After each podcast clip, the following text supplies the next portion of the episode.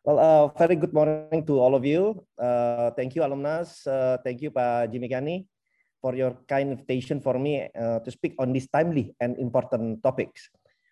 Road to COP26, Glasgow, particularly on Indonesia and US cooperation on uh, climate change.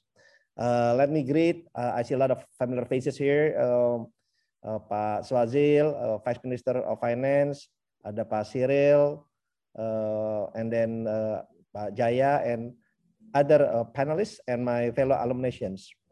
Uh, currently, we are at risk. Changing climate is a beyond doubt uh, essential threat to humanity. Mainstream climate changes in the policy is not an option, it is a necessity. It can save us and lead to better and quality growth at the same time. Fortunately, taking climate, uh, tackling climate change is not only a major challenge, but also a significant economic opportunity.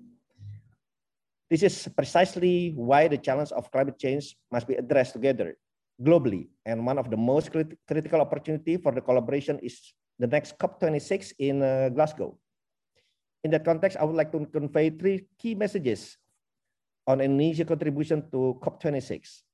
First, on Indonesia's achievement to combat climate change. Ladies and gentlemen, Indonesia now is certainly a better compared to 20 years ago. This include ecosystem and environmental protection and management.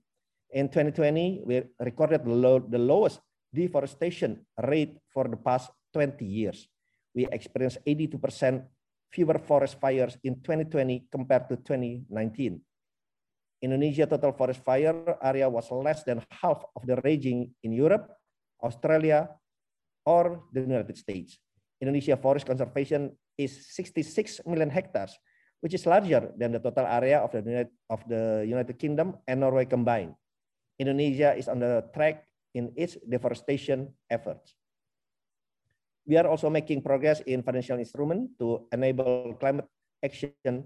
Indonesia has started climate budget tagging since 2016 at the national level. And recently we have started to implement CBT in 11 local government. In addition, Indonesia will soon have the regulation infrastructure, and mechanism on carbon trading to address emission reduction in forestry, energy, and transportation. On international cooperation, one of the lessons of the recently terminated LOI on REDD Plus between Indonesia and Norway is the partnership for climate must be based on equality, both supporting the interests of the developed and developing world. Failure to find the balance and failure to deliver the promises and pledge to support climate action in the developing world is not an option. Second, Indonesia and the United States leadership toward the net zero carbon emission. We applaud uh, the United States leadership toward net zero carbon emission, in particular the US ambitious commitment to reduce emission by 50 to 52% from 2005 levels by 2030, to achieve zero emission electricity in 2035, with a target of 50% of all vehicles powered by electricity in the US by 2035. To increase the government annual climate finance budget for developing countries by secondfold and three times for climate adaptation financing by 2024 and encourage the realization of 100 billion annual climate finance commitment from the developed countries and conduct effort to strengthen investment in the US climate and energy resilience infrastructure sectors in, it does clear that Indonesia and United States climate action are both bold, ambitious, and contribute to the global climate target. In that respect, there are significant economic opportunities for Indonesia and the US that can be realized when we carefully plan for our future climate collaboration. I would like, I would not pretend that I have the plan here today, but let me offer some thought for all of us, for alumni to ponder and find ways to realize this brings me to my third and last point. Third, opportunity and way forward, sustaining and leveraging international cooperation for climate action. As a member of the G20, Major Economic Forum, APEC, and other global forum, Indonesia and the US can advocate and push for balanced climate policies that make take into full account interests of both developed and developing world. These include the principle of multilateralism in environmental sectors such as common but differentiated responsibilities.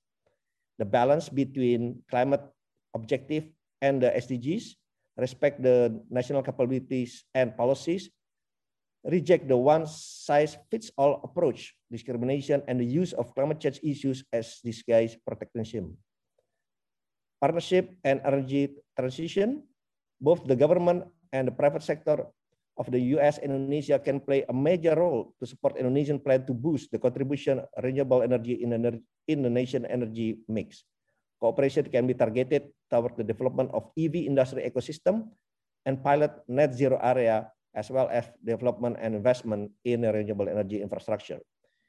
Implementing innovative and realistic financing for climate action and energy transition, as well as the debt solution for countries in, in need of international solidarity.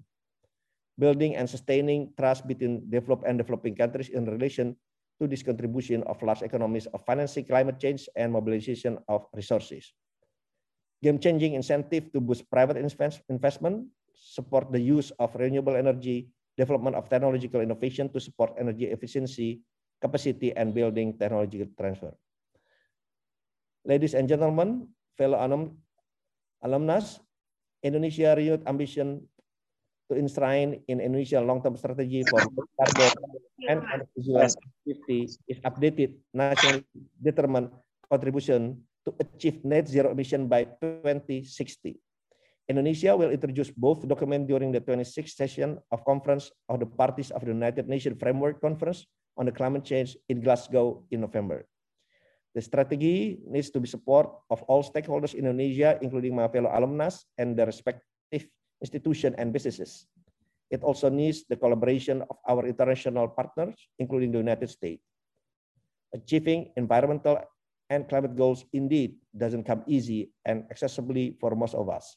That is why international cooperation is vital and the contribution from alumnus to support this is very welcome. Thank you very much.